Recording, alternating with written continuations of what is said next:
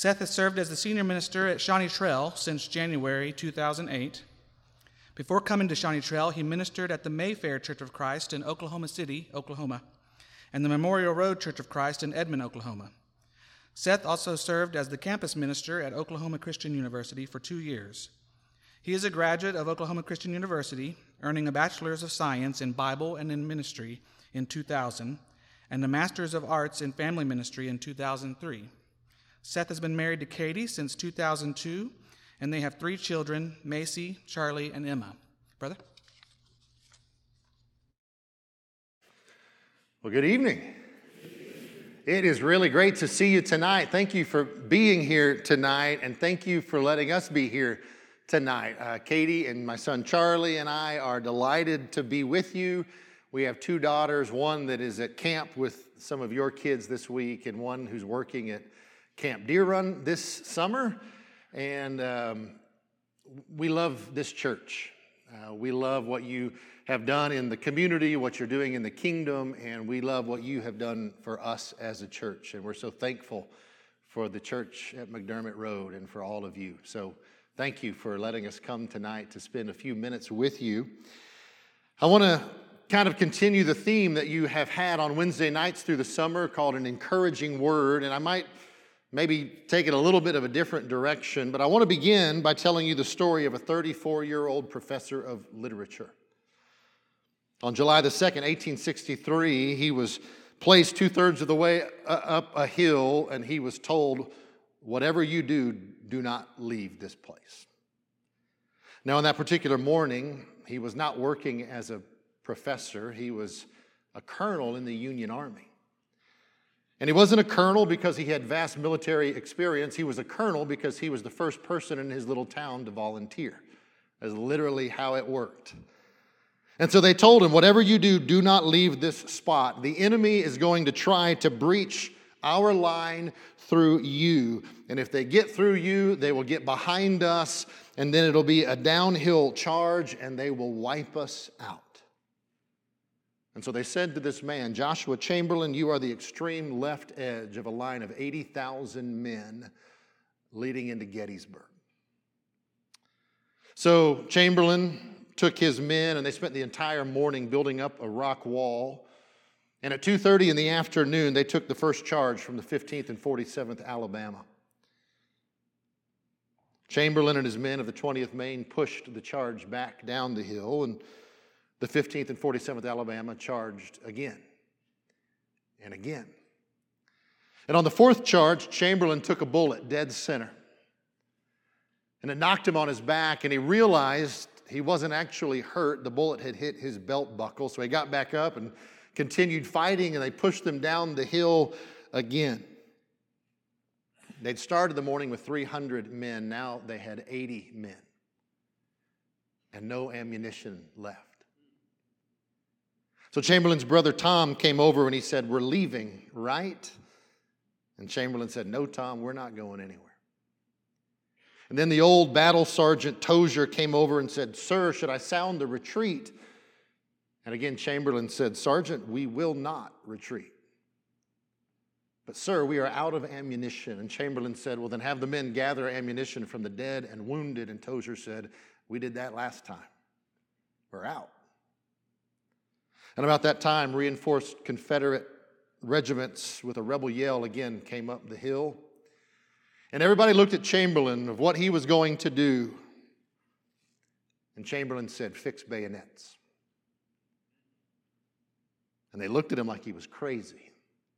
And so he yelled it, Fix bayonets. And up and down the line, you could hear steel on steel as men put knives on their empty weapons. And then Chamberlain turned to Tozier and he said, Sergeant, have the men execute a great right wheel. Swing the left first, do it now. And Lieutenant Melcher, the flag bearer, had just walked up and he whispered to the sergeant, What is a great right wheel? And Sergeant Tozier said, It's an all out charge. This crazy man means to charge. And before anybody could argue with him, Chamberlain jumped up on the wall and he swung his sword down the hill and he yelled, Charge, charge, get him! And he jumped off the wall and down the hill And those 80 men poured over that wall and into history. Because those 80 men, 80 men with no ammunition, captured over 400 of the enemy. Now, that moment is just one of many moments that speak to why the North ultimately won the Civil War. Colonel Joshua Chamberlain was an inspirational leader whose presence encouraged his men to do what was seemingly impossible to do. On the day of judgment, when Satan bows at the feet of Jesus and acknowledges him as Lord, there are a lot of questions that I would like for Satan to answer. And one of them is this How did the first century church do the seemingly impossible? I mean, how did that first century church spread the gospel in Jerusalem and all of Judea and Samaria and all the way to the ends of the earth? I mean, after all, the first century church certainly didn't have the numbers. I mean, they were very small when, when they first started out on the day of Pentecost sharing the message of Jesus. And they certainly didn't have the finances. Most of those who were part of the early church, they would have been considered lower class at best. They certainly didn't have the education. Most of those that are mentioned in Scripture were, were common rather than the educated, minus just a very few. They didn't have the influence. They were not the kind of people that society looked at as great change agents. And they certainly didn't have the talent. They were not trained public speakers or marketing experts. And so, listen, Satan, how did they do it? Why in the world were you unable to bring this movement to its knees long before it got out of Jerusalem? And I wonder if Satan perhaps would at first respond with a little bit of irritation. He'd say, It's not like I didn't try. I mean, I threw everything I could at them. I, I, worked at them on the outside by creating a hostile environment that threatened to take their life if they didn't quit telling about Jesus. And I worked on the inside by tempting disciples to make ungodly decisions and to hang on to ungodly attitudes that would discredit their message. Well, sure, Satan, you tried that. But why couldn't you stop God's people from fulfilling his call on their life? It seems like that would have been well within your power to accomplish.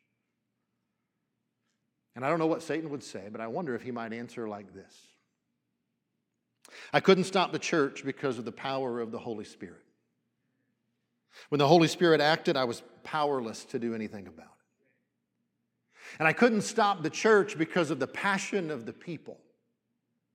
By and large, those early disciples, man, they were single minded. They didn't allow anything to stand in the way of spreading the good news about Jesus.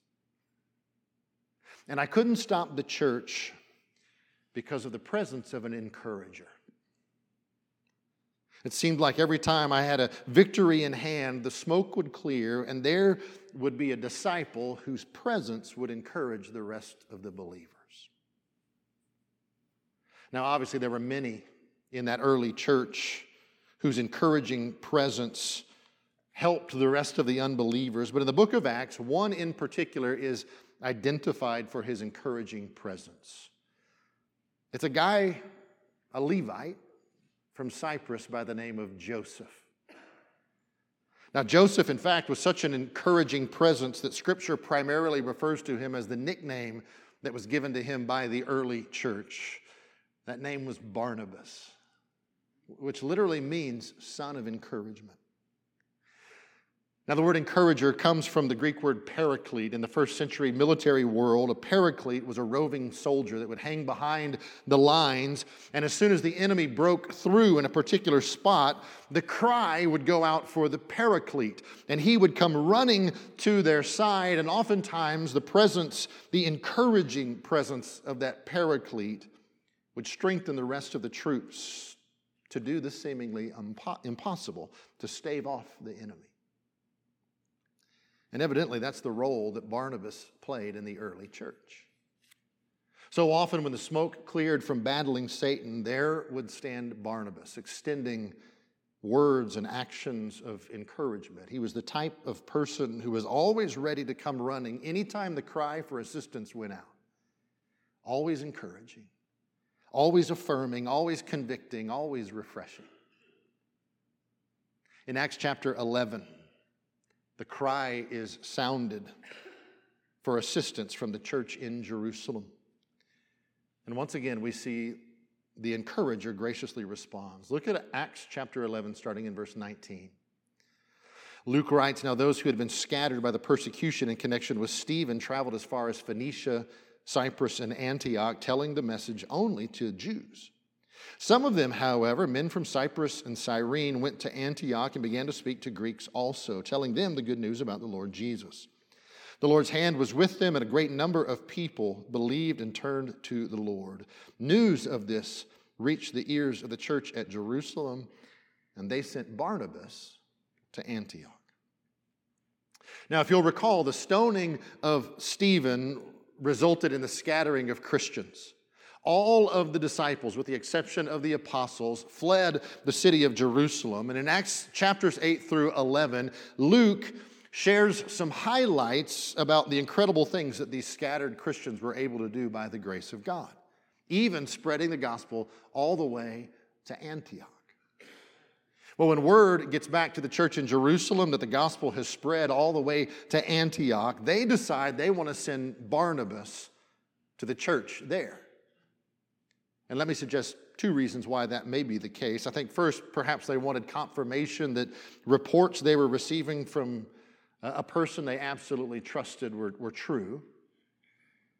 And secondly, I, I believe that there's no doubt that Satan would launch a full scale attack on that church in Antioch in an attempt to, to stop any further advancement of the gospel.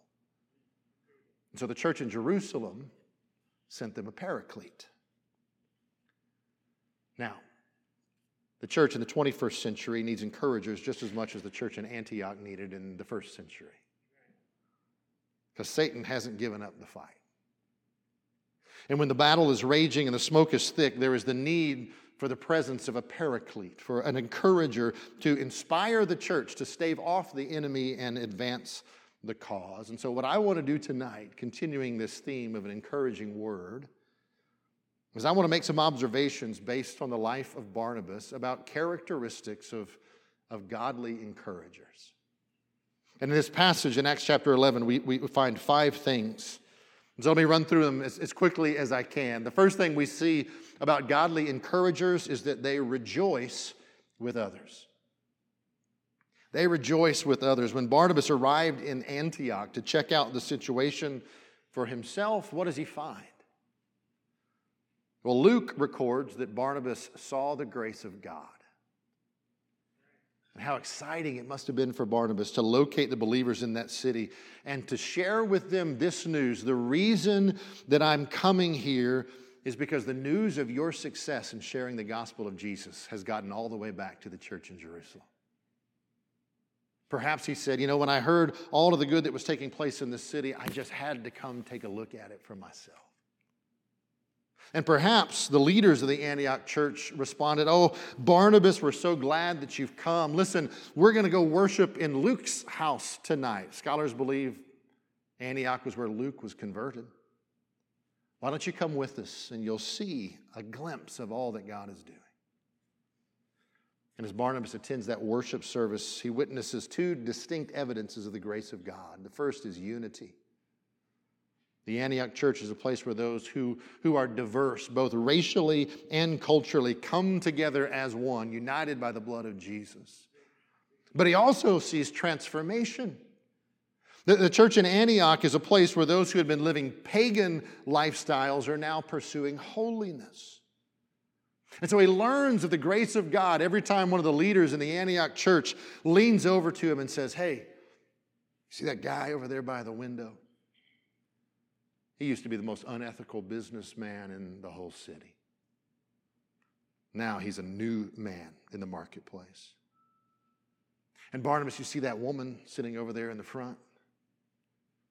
She used to be a prostitute at the temple of Daphne.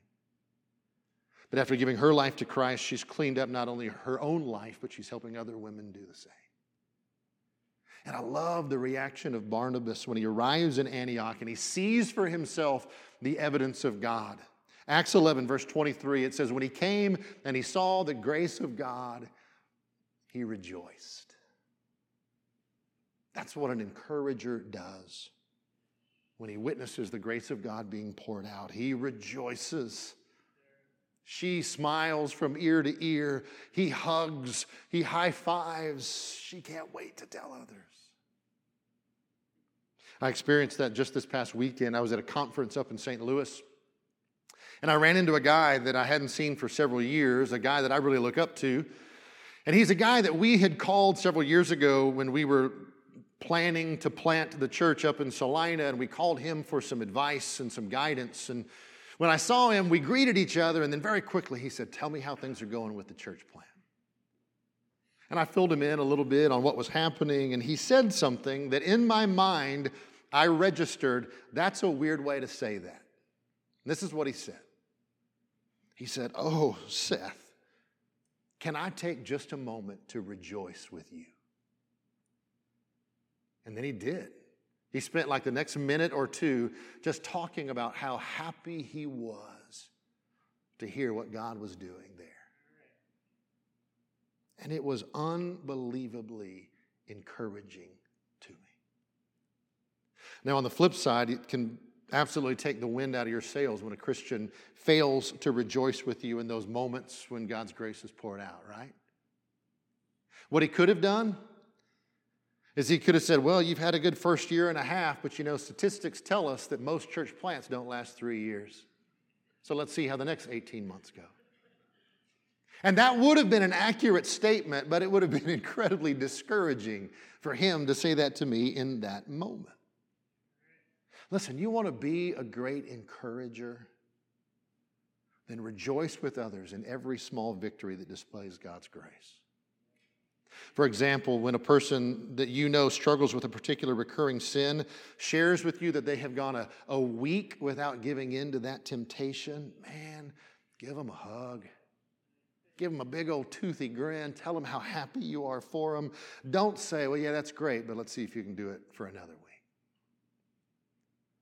When a fellow Christian shares with you that they finally got up the nerve to invite a friend to church, let them know how proud you are of them instead of saying, well, let's see if they show up on Sunday.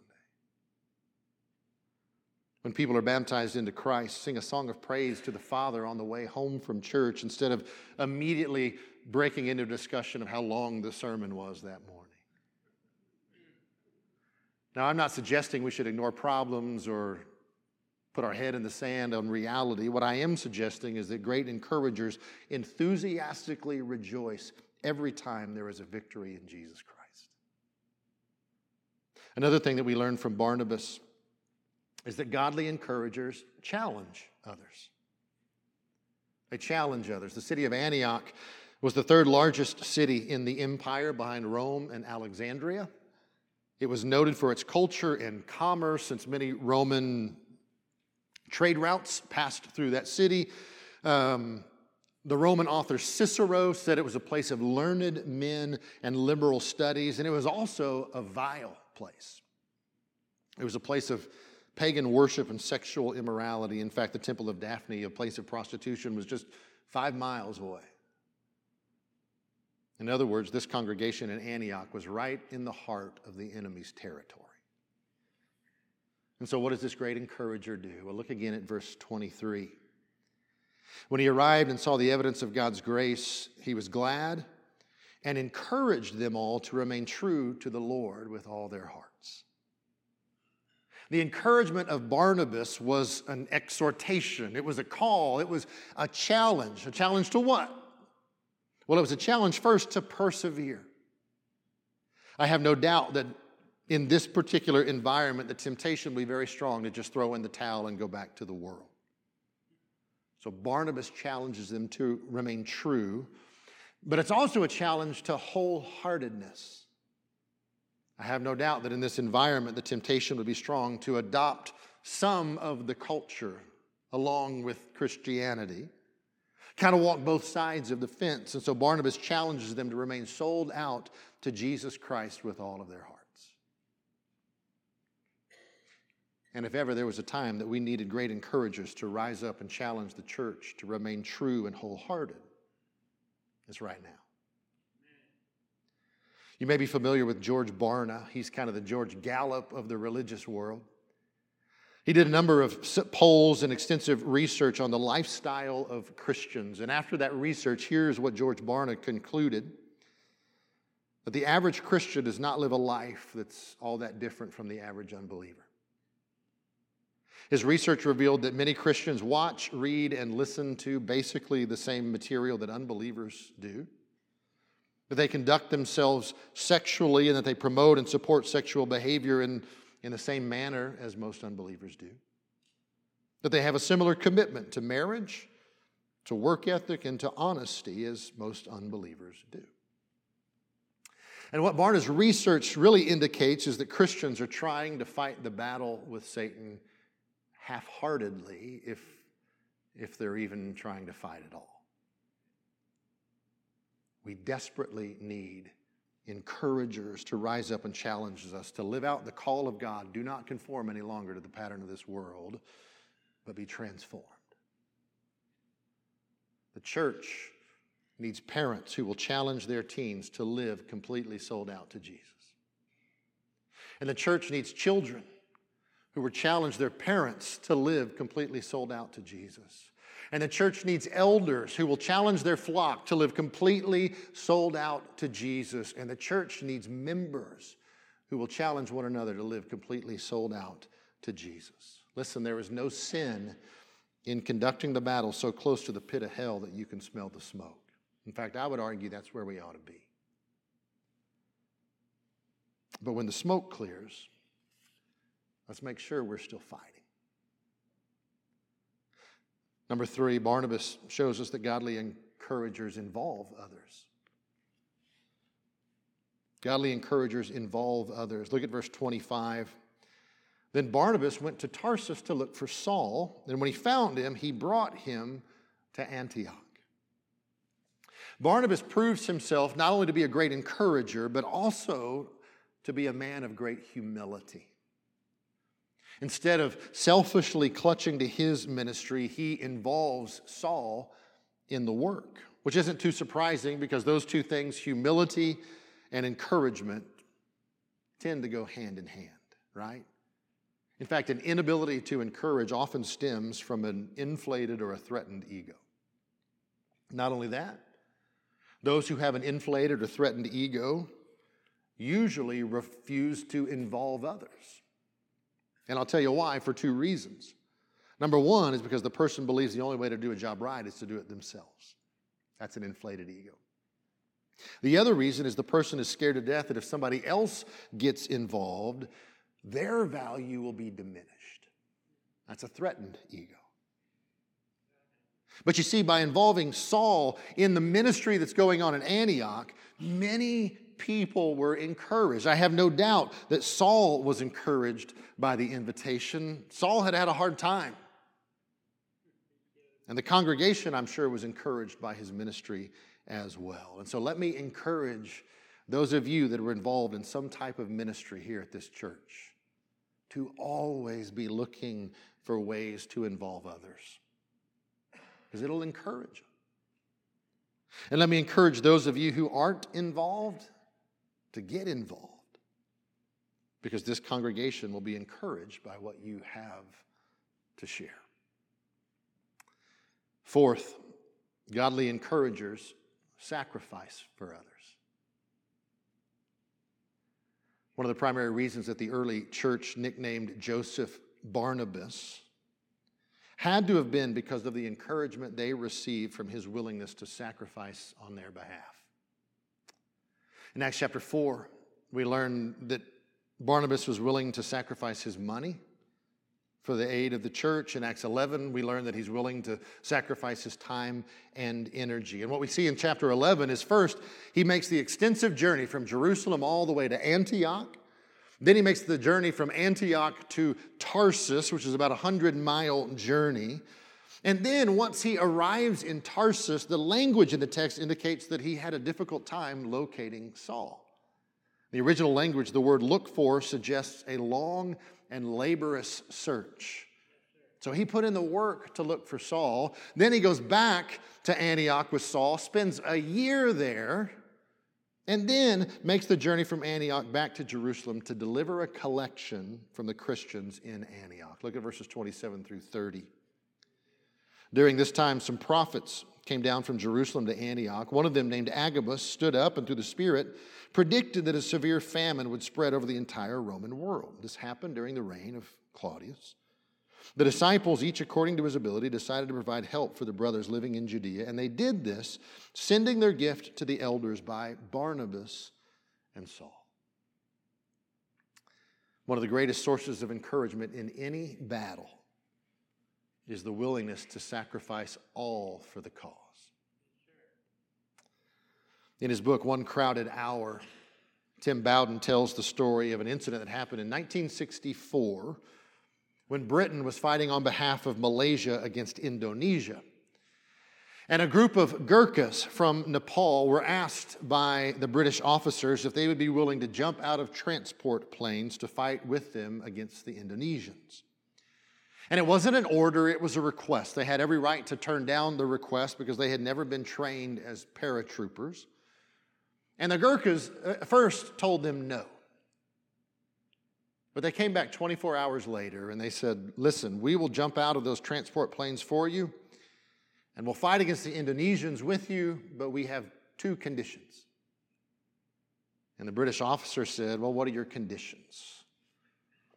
And they said, Well, our first condition is if you're going to drop us out of transport planes, we want to be dropped over soft, marshy land with no rocky outcrops because we're not very experienced of falling out of planes.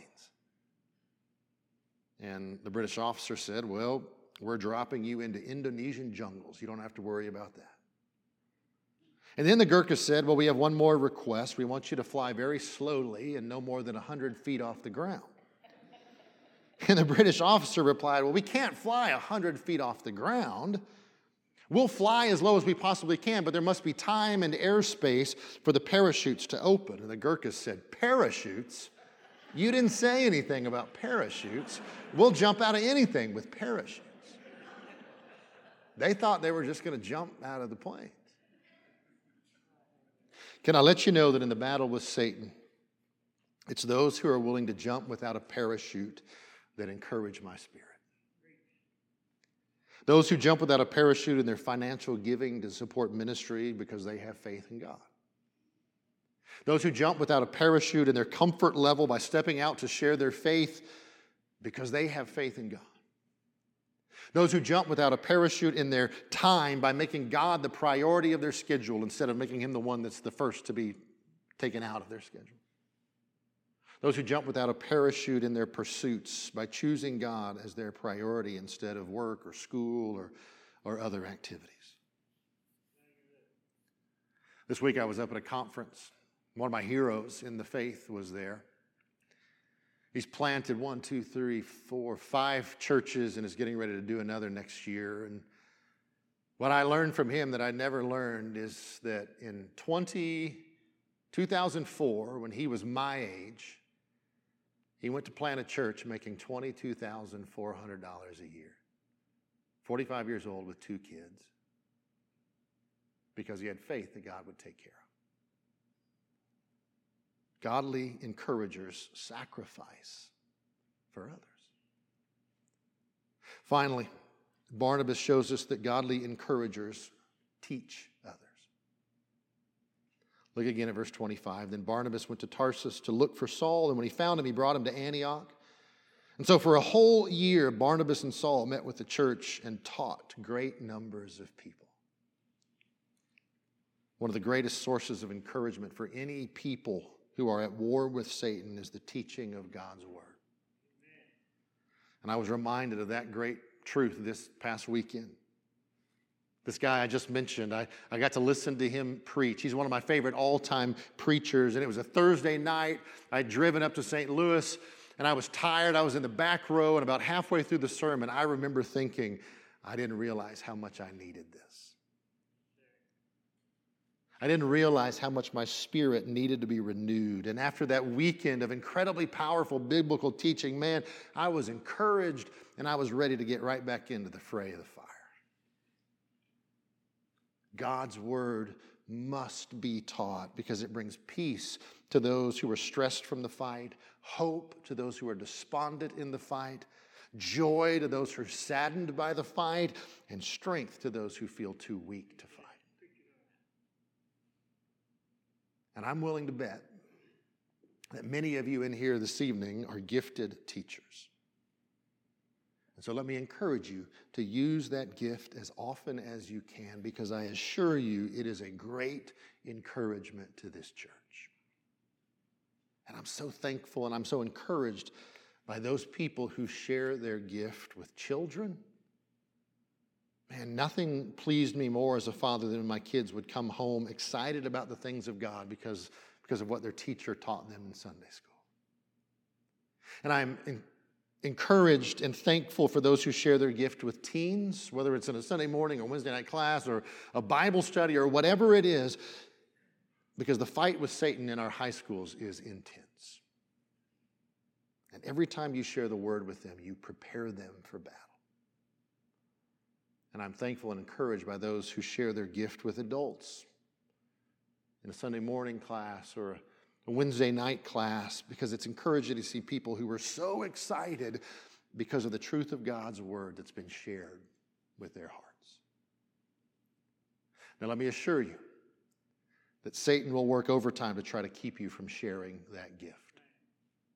He will whisper in your ear that you don't have the time or the energy. And I know that there are certain times in life when that may be the cause, but those times ought to be the exception rather than the rule.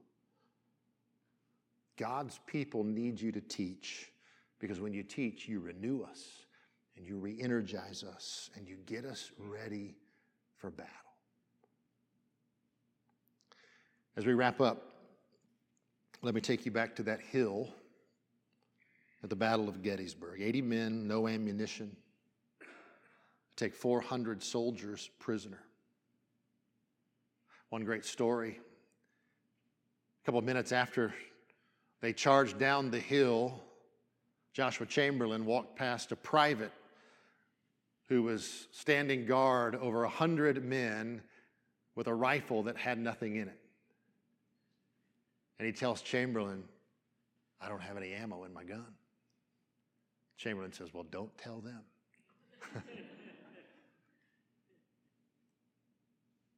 that moment changed the direction of the war, and I believe changed the future of our country. And years later, a song was written about the leader of the battle. And in it, the soldier sings this I'd march to hell and back for Colonel Joshua Chamberlain. Can I let you know that that's exactly where Jesus has called us to charge? But the battle has caused some of us to cower. Jesus told us the gates of hell would not prevail against us. And so the church needs great encouragers to sound the call and to lead the way to victory. And may God use you. And may God use me to speak an encouraging word. Let's pray. Father, we're thankful that you have blessed us with people like Barnabas, who is an encourager and so, Father, may we be built up by those people. May we be encouraged to, to fight the fight and to continue the charge against Satan and to reach the lost people of this world. But, God, may we also take on that responsibility of encouraging one another through our words, through our actions, through our teaching, through the way we rejoice and challenge Father, may we build others up so that you will be glorified and the battle will be won. And it's in Christ's name we pray.